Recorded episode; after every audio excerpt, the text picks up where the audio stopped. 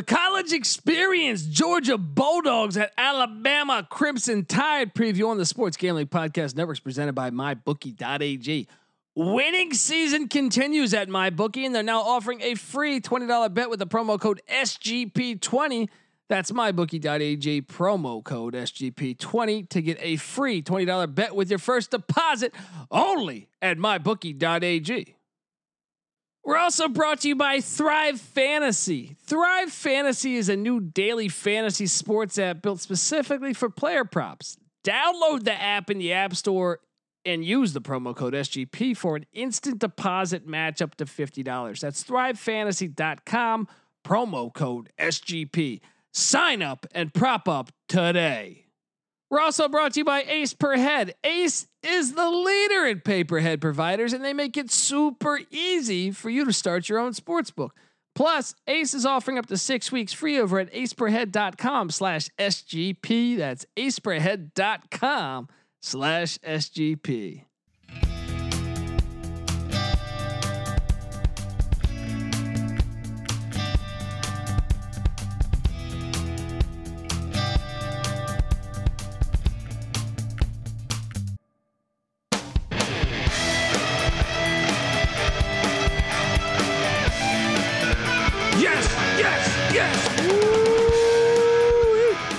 Welcome.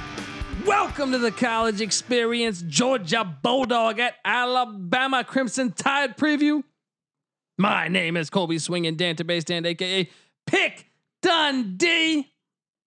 That's not a pick. This is a pick. And I'm joined by my co-host, former JMU Duke. Got an offer to go to Georgia, turned it down to go to JMU. Give it up for the burrito eating, sideline kiss stealing, wheeling and dealing. Patty C in the place to be. Hi.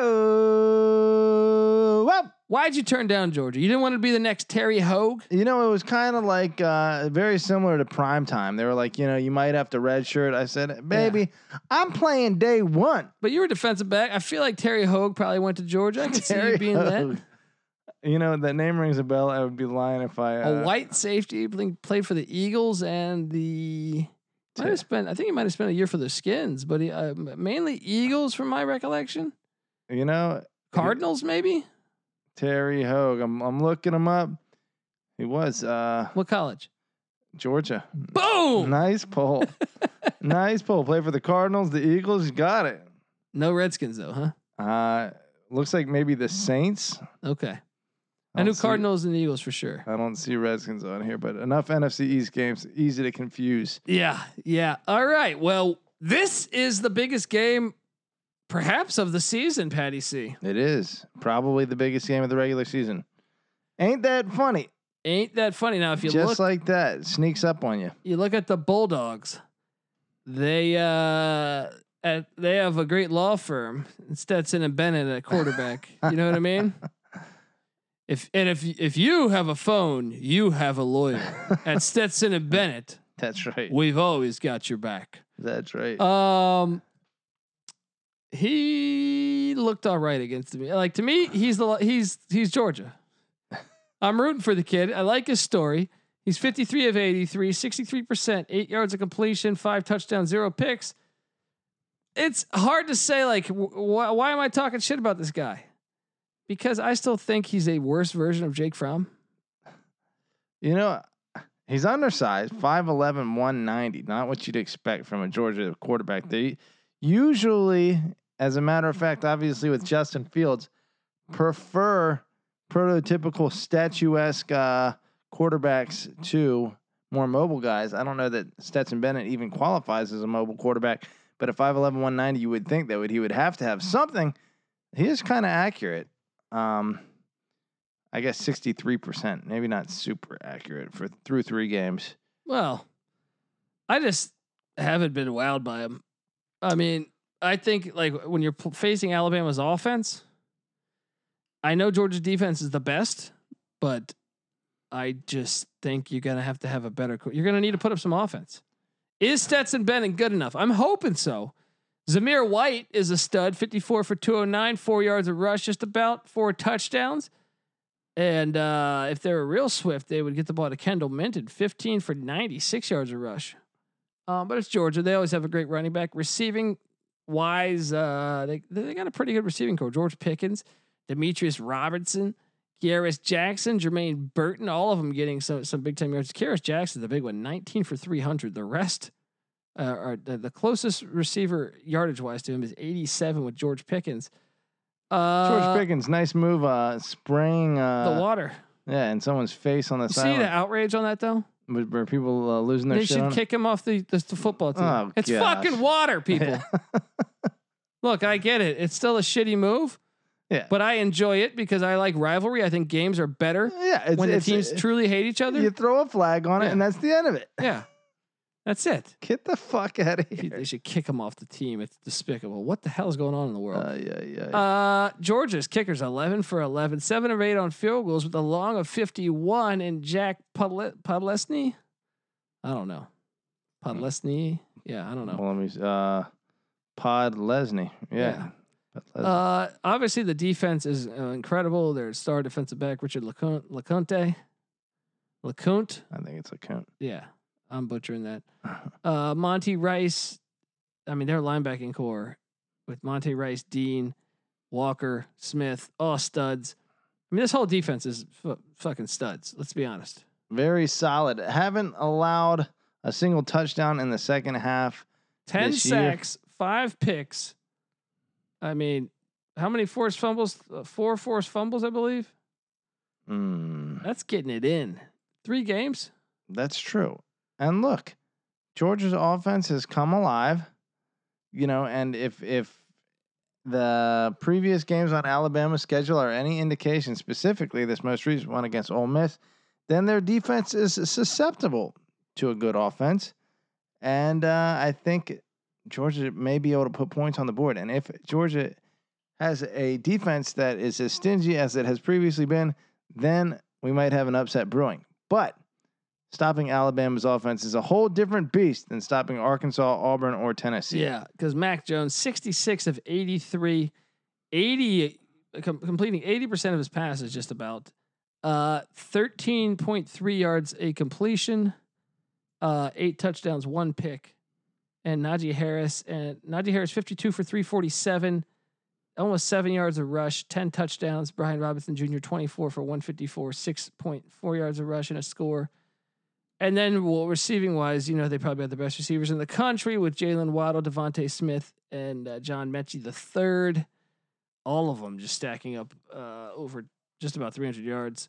Um, kicking, Will Reichard, 21 to 21 on extra points, two for two on field goals, a long of 34. Jeez, he hasn't even had to kick a long field goal yet. Defensively, you know they got studs. Patrick Surtain Jr. will be a first or second round draft pick. Dylan Moses will probably be a first or second round draft pick. I mean, they got players all over the field. Uh, Malachi Moore.